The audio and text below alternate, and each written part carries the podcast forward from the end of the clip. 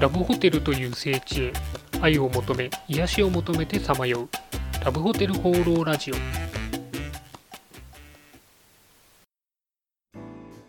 はいということで今週も始まりましたラブホテル放浪ラジオ第90回パーソナリティのラブホテルファンブログ管理人です、えーいよいよ梅雨も明けてですね、えー夏真っ盛りとなっていますけれども皆さんいかがお過ごしでしょうか。あのツイッターなんかをですね見ていると、えーラブホ女子会行ったよなんていうツイートが増えてまして、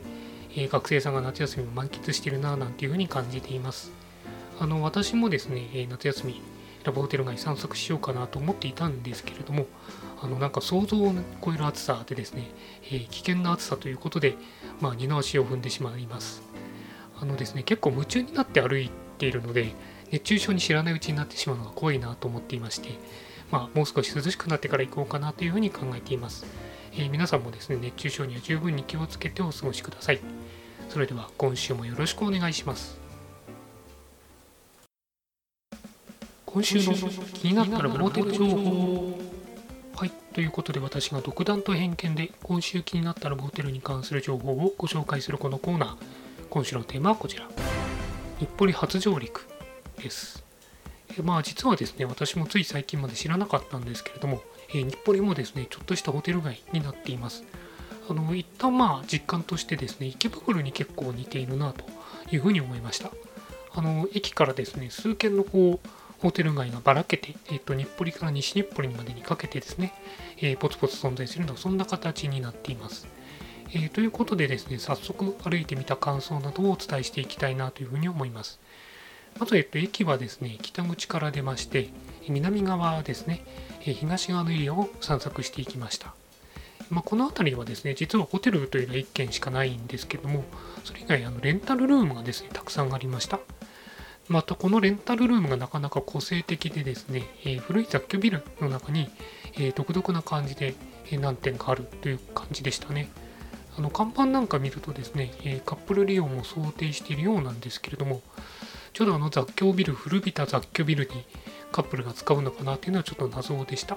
ただ数があんだけあるということは、まあ、何らかのニーズはあるのかなというふうに思ったりしました。えー、と唯一1軒だけあった、えーラブホテルさんですけれども、えー低価格シンプル路線ということで、あの駅のすぐ近くの飲食店街にありまして、なかなかあの使い勝手が良さそうだなというふうな感じでした。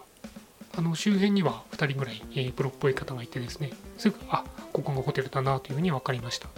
まあ、そういうあの風俗利用も多いのかななんていうふうに思います。そしてですね、えー東側からまた駅に戻りまして、今度はあのそのまま北に歩いていったんですけれども、えーこちらの常磐線の線路が通っていて踏切とかがあるんですけども、その手前までですね、えー住宅街にですね、5軒ぐらいの、えちょっと背が低い感じのホテルが並んでいました。まあ、なんていうか親しみやすい感じですかね。はい。で、まあ私がその外観とか写真撮ってる間にですね、カップルの方がこう入っていって、その後、なんか満室だったらしくて、また別のところに入っていかれたりしたんで、まあ、結構繁盛してるのかなというふうに思いました。で一番このエリアで特筆すべきなのは、エーゲ海さんというホテルで、あの鏡張りのお部屋が現役だそうです。えー興味のある方はぜひ行ってみてください。